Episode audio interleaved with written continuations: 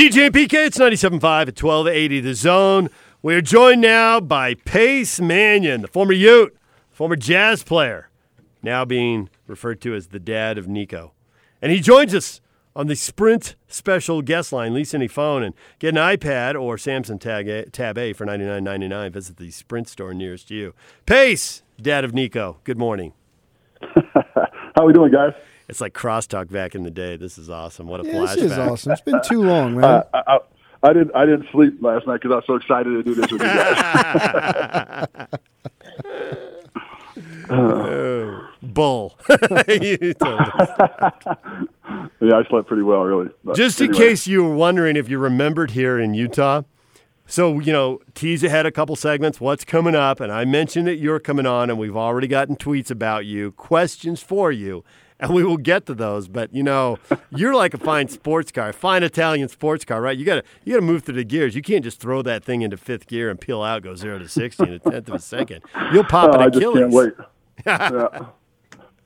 So uh, you have played a lot of basketball because obviously you played for the Utes, you played for the Jazz. You're in the NBA for about seven years. You went and played for in Europe for another decade or so, and then you started commentating games. You did Jazz pre-half and pre-half and post for five years. Now all of that, compare that to watching your kid play. How's that been? Um, stressful. Um, you know, I mean, it's great watching him. You know, as a dad, you're always proud to watch your son do what he loves, and you know, go through his ups and downs and his learning stuff, and, and be to to help guide him through it because you've you know been through it. So those things are fun. But watching games, I always remember my dad saying, "Man, it's so hard coming to Utah and watching you play in college." I'm thinking, all you got to do is sit there. What's hard about it? You know. Now you and, know, And now I get it. You know, I think you your hands are tied. There's nothing you can do. You just have to watch and and and you're, you know, I've always said I wish I didn't know basketball the way I do. It'd be easier to watch him, but you see all the mistakes, you see everything he does that you know coaches see, and and you want to help him through those things, and it's it's difficult at times because you're you just don't get you can't help him. He's got to do this on his own. So the system, the way it's currently created, and it looks like it'll be changed uh, down the line at some point, is they're basically forcing these kids to do a year of college. And I know, and I've spoken to you several times, and how you know the idea of being a one and done and get on the NBA.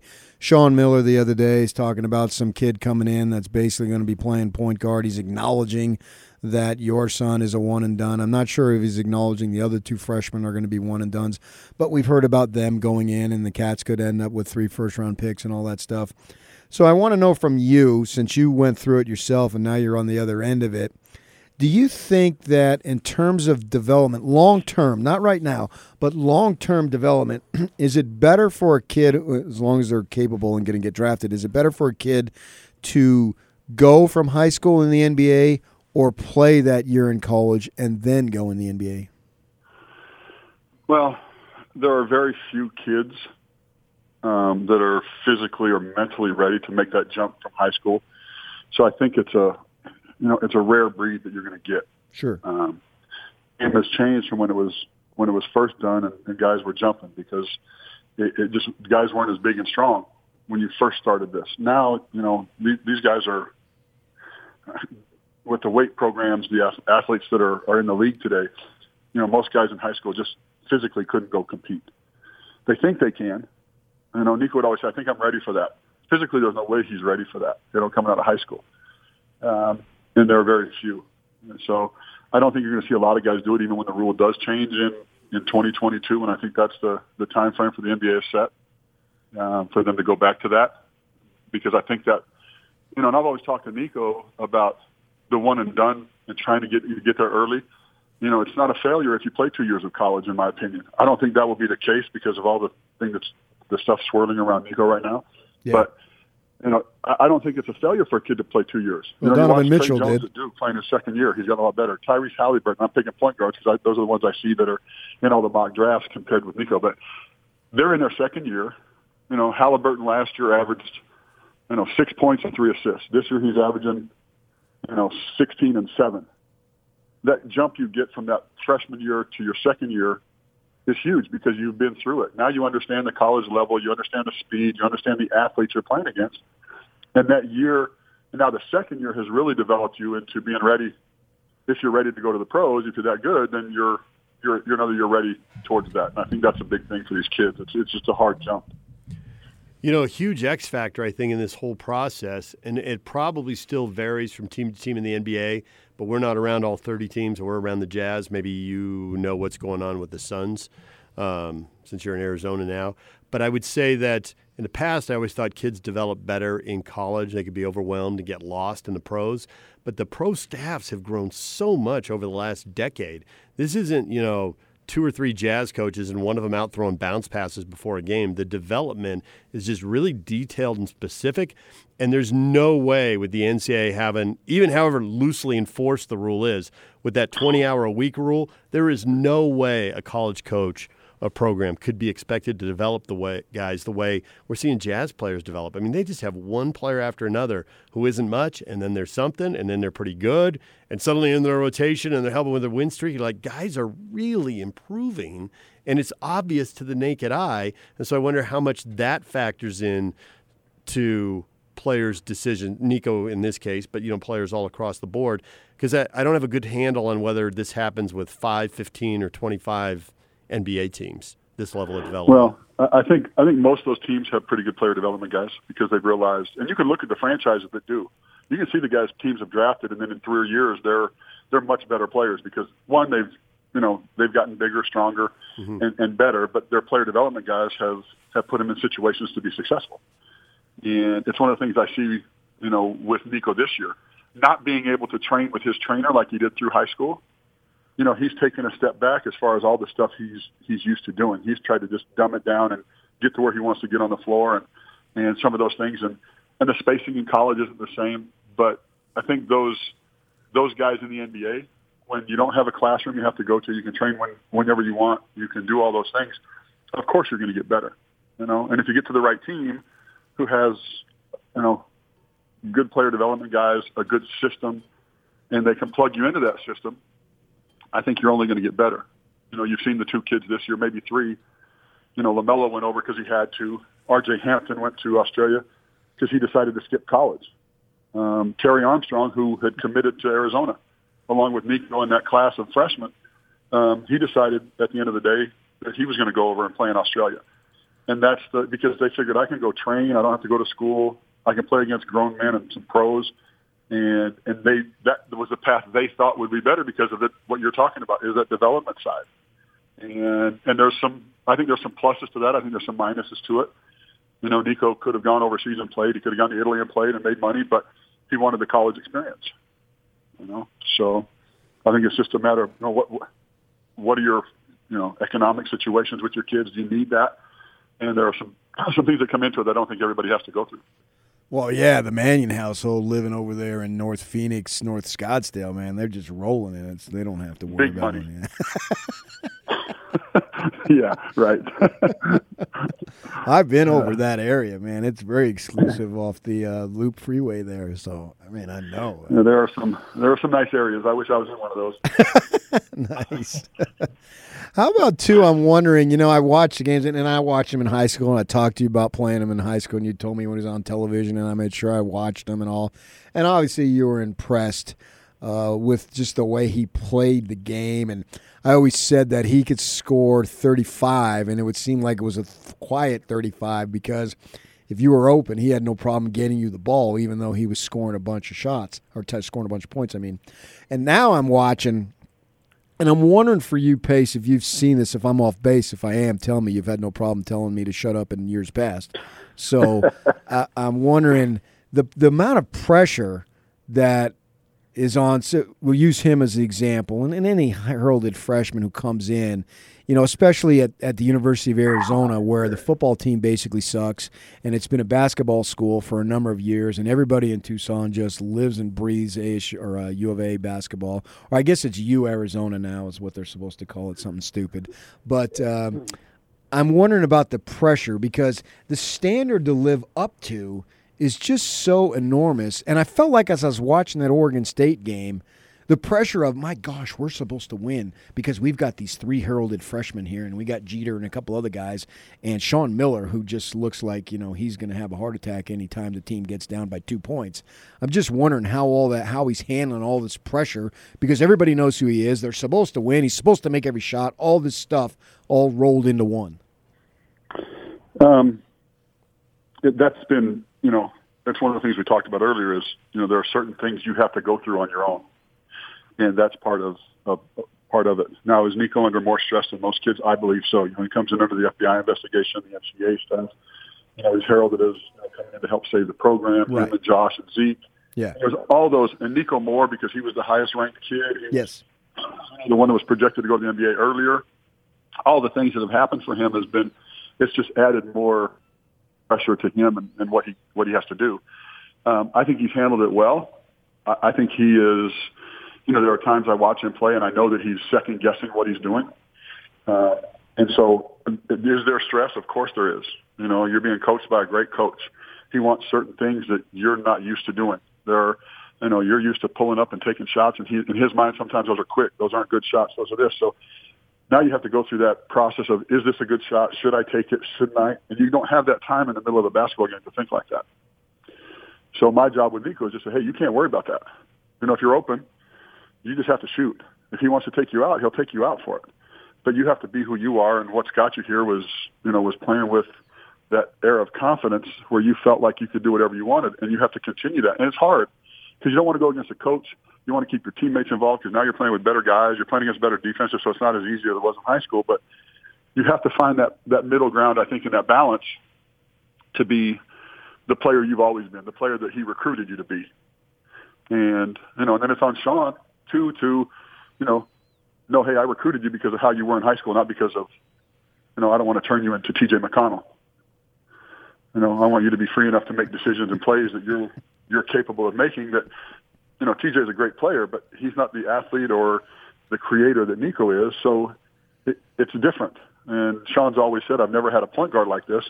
And I think sometimes it's harder to coach somebody like that because of the freedoms he's willing to take and, and the risks he's willing to take. And Sean wants a real efficient guard. And with Nico's style, sometimes you're going to have an extra two turnovers. You're going to have an extra bad shot, you know. But you know, he's always found a way to. That's been a positive in his game, and we'll see if he can get that back in his game, you know, for the last 15 games of the Pac-12. Well, you referenced it, so we might as well get to Twitter right now because what was coming up on Twitter was uh, they wanted to know about Nico choosing Arizona in the shadow of the FBI investigation and how big a deal that was, or was it just part of the retirement plan all along? Oh, of course, it was just the money. you know, I mean, come on, you guys. I mean, everybody knows. You know, it's funny that that's the question that's asked because you know Nico was recruited by you know some very good schools, and uh, when it came down to, to Arizona and Marquette, which we thought were both good fits. Yeah, Arizona was going through what they were going through, but everybody on the outside was hearing the stories from the newspaper or whatever social media place they were getting it. You know, me, I was talking to um, the head of compliance at Arizona and Sean Miller, and I was getting, I knew when stories were coming out. I knew what was being said. I knew the backdrop behind it. And I would just continually explain all that to Nico. And so we always had an idea of, of how things were going and, and where we thought it would go. Of course, it's a risk. But, you know, when Sean came into the house and pitched Nico on what he wanted to do and, and things he was he was looking to do with Nico and Josh and, and Zeke if they got him, you know, um, he sold Nico. And, and he came in on September 9th, in-house meeting, had a nice meal with him and his staff, and then he pitched what he what he could do. The next day, we went out of town. When I landed, Nico called me and he said, "I want to commit." I mean, Marquette was coming that day to his high school. He was supposed to go to Marquette the following weekend. And he just said, uh, "This is where I want to be. I don't want to waste anybody's time, anybody's money. This is where I want to be." Um, and so, you know, that's it came down to him just following what he felt best about. And and it was he, he's the only I, I guarantee you, and I well, I can't guarantee it, but I would think he was the only five-star top ten kid that never took a visit. You know, he didn't go anywhere. Whether that's good or bad, I don't know. But he never went on a he never went on a trip. he went to Arizona after he committed, but that was just to go up during the red and blue game and you know get his be able to stay in the hotel and hang with his buddies and you know get get some meals and, and have some fun with everybody. But he didn't go through that. But he was sold with Sean and and what he went through. How is it paced balancing you're playing for a college team and you know you're trying to win and and get to the NCAA tournament and all the stuff that goes into the collegiate aspect which you know as well as anybody but at the same time you got 30 scouts in the stands and people are getting film on you and so how do you balance in the moment of trying to win and have fun at the collegiate level but also display your talents for the draft that's coming up in the summer uh, it's a great question because I think that's one of the toughest things you know these these young kids go through. And it's not the fact that playing in the game they're worried about the NBA at that moment. They just want to win. They're right. all competitors. You know, you know, I've tried to tell Nico that the stats for you really don't matter. You just need to play. The stats will be what they are. Guys know what you can do already. Guys that are sold on you are sold on you. Guys that are iffy on you are going to stay iffy on you. You know, you only need one scout to love you, one GM to love you, and that's where you'll end up. But um, I think the pressure of that and trying to keep him just, hey, let's. I try to get. We, we rarely talk about NBA talk. Um, we talk about what's going on in college. Enjoy the day, work hard. The only thing you control is how hard you work today, and if you get better today. The, the rest of it, you don't know what's going to happen. So just go practice hard every day, hit the weights, do what you're supposed to do, get better, and move on. You know, you have a bad game put in the past and move on. Have a good game, put in the past and move on because you have to just go that way. And he's been in front of scouts his whole life. You know, I mean, when he went down to the Hoop Summit and there were, you know, a hundred NBA scouts and, and GMs to watch them practice nine times in Portland, I could have never done that. Never could I have done that. That was so to me. There would have been so much pressure to do that. And to him, it was just. I said, "Were you nervous?" He goes, "Hey, once once you start playing, Dad, I don't have time to to worry about those guys. I just got to play. And to be able to block that out as an 18 year old kid and go through that in front of with that kind of stress and those kind of athletes that you're playing against, to me was was just really impressive. And it just shows his you know his mental toughness. And it's this year he's you know he's battled. He's you know he hasn't played well the last you know five six games. He's played well. He's just shot the ball not as well as he normally has. That's just a thing you have to work your way through. And you know he will, just like everybody does. Everybody goes through those those you know a few weeks where they don't shoot it, and, and he's done it his whole life, and he's worked his way out of it. So I don't see why this would be any other way. But that's uh, I think that's the hardest thing on these kids is the stress level they go through. So all that mental toughness stuff, uh, he didn't get that from Pace Mannion. He gets that from his mom. Am I right? well, if that's the case, he got the mental toughness, the hops, the, you know, everything from everything. her. You know, I, I, you know, I was, I did very little you shot it. That's not what I heard. That's Mark Croft used to always say yeah. you were a, a, street baller. You were a total BA out on the floor. I appreciate your humility. It's one of my better qualities, also. Thanks. yes. so we know, you know, you're a Ute, and uh, obviously have been one. I think you're in the uh, Crimson Club Hall of Fame and all that stuff. Uh, so they're going to go down to Tucson. How's it going to be to actually be rooting against the Utes? Um, well, it won't be hard because it's my kid playing, so it's not really a, a tough decision. But um, it would have been. I, I was. I really wanted to see him play in Salt Lake. You know, it would have been fun. I think that would have been more emotional than watching him at McKale. Okay, yeah. You know, watching him, you know, in Salt Lake City playing against Utah on that floor. Same building. For me, would have been fun to watch. You yeah. know, but this time it's just, hey, it's Nico. They've, you know, they're coming off two tough losses in Oregon. Utah's coming off a bad loss to Colorado. Um, you know, it's going to be a battle. They're both good teams. So it's just going to be, you know, I'm, I'm just obviously cheering for Arizona. Um, you know, but that's just blood thicker than my ties to University of Utah. Oh, for sure. Pace Mannion joining us here on 97.5 and 1280 The Zone. So, enough about your son Nico and his play and what he's got to do with his game give advice to parents as you go through how you dealt with him in high school, how you're dealing with him college, and inevitably when he's playing pro basketball, how you're going to be dealing. What is the appropriate amount of interaction for a parent to have with a kid as they go through each of those levels of play? Well, I think the first thing you need to to figure out is is how much does your kid really love the game? You know, because if you're doing it for you and you're living vicariously through him. I think that's uh, you know I've watched it you know throughout the Under Armour circuit and and watching these parents, they want it more than their son does, and I think that's the you know it's tough. You know I want I want Nico to succeed um, for him. You know, but I think the the interaction you have is is always going to be dependent on the relationship you have with your son or daughter who's playing and, and, and going to go through the process of being recruited. Nico and I had, you know, did we battle? Yeah. Did he cry when I got on him? Did he get mad when I'd say, you know, point out all the things he did wrong in the game after the, in a car ride home? Of course he did, you know. But he figured out that I was I was I was trying to help him. You know, it was hard for him to figure that out because he took it personally because he was, you know, 13 years old, 12 years old, and uh, we finally had a had a talk about. Do you want to hear? Want me tell you what you want to hear or what you need to hear? Because I can do both. And he said, "No, just just tell me what I want to hear." So after one tournament, I I did after the game. I just told him how great he was, and then I just sat silent for about the next ten minutes. And he finally couldn't take it. He said, "All right, all right, tell me." You know. and so from that point on, he understood that I'm not mad at you. I'm just trying to help you get better. So he's handled as he's matured and he's gotten better. You know, he he he knows he knows the game well enough now. I don't have to tell him when he made a mistake. He knows the minute he did it. I mean, I don't, you know, I I don't have to tell him how, how did you how did you make that pass? I mean, that was, or how did you get backdoored on that play? I mean, those things are he knows the minute it happened. Man, I screwed up. So, you know, he's got a very high IQ when it comes to the game, and he's only going to get better with that.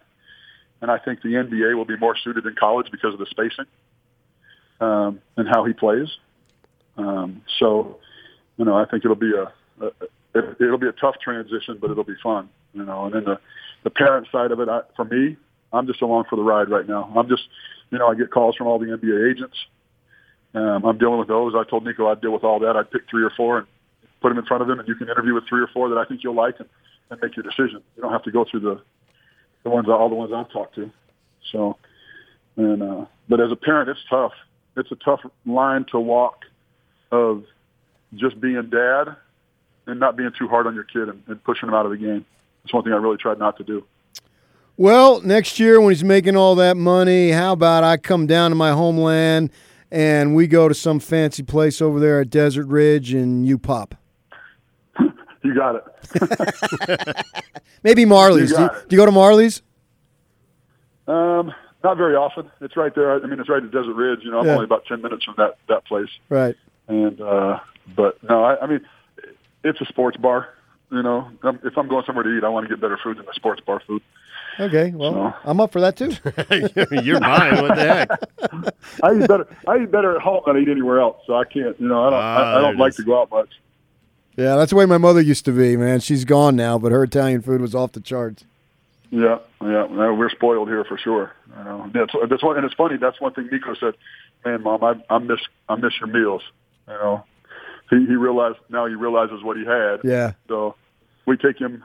You know, whenever we go to Tucson, there's usually a a few Tupperwares full of risotto or pasta or something she's made, so he can, he you can have two or three days, worth, four days of of pasta, and he has to fight his teammates to keep Okay. away from it. But Well, then just give me the code to get through the gates, and then I'll just eat at your house. The all right, code. I'll send you. Yeah, I'll definitely send you the right code. You know me, 12 hot dogs and I'm good to go. I've seen that in action, dude. And I remember you talking about it the next time I saw you. You're up all night drinking water. Oh, man, I thought it was going to explode. This is a stupid bet. All right. Pace, as always, good to talk to you. Say hi to Nico. Tell him uh, every time he goes left, I take full credit. I'll let him know. You pushed him hard on that set. I'll let him know. I did. Worked him out. Personal trainer to a second grader. All right. Thanks, Pace. all right, guys. We'll see you. All right, Pace Mannion. His son Nico will be playing against the Utes. It'll be a little weird. Be odd for Pace to see a uniform and think those guys have to go down. but he's right. They- You know they're coming off tough losses, and Oh, both teams. Arizona yeah. had that big game with Oregon. It was a really good game. Great You, wa- game. you and I both Great game. watched it. Yeah. Went right down to the bitter end. Both mm. teams had their chances. overtime. I'm sure Nico's got a couple possessions he wants back in that. Yeah. Yeah, I know. But they wouldn't have gotten there without a couple of his possessions, too. So it's one of those deals. All right, DJ and PK. Action Plumbing bringing you the show. Call Action Plumbing and get your winter furnace tune up and safety check for 33 bucks by calling 801 33 801 833 3333. 801 833 3333. Or go to actionplumbing.net. This this this is Hans Olsen and Scotty G. It's what you want. There were four suspected drug dealers officials were onto. They actually tapped the phones. And the way they got enough evidence that they could go in and arrest these guys is these guys went to go collect the cocaine and it was gone. And what they found was feral hogs had snorted up $22,000 worth of their cocaine. So those pigs came up on that uh, on those bars of cocaine. It was go time. You know you're going to lose me for a segment when you do that. You want to hear what uh, the pigman sounds like on coke? Those poor pigs. You're right. They're probably dead. Catch Hans and Scotty every day from noon to 3. Presented by your Rocky Mountain Chevy dealers on 97.5 1280 The Zone and The Zone Sports Network.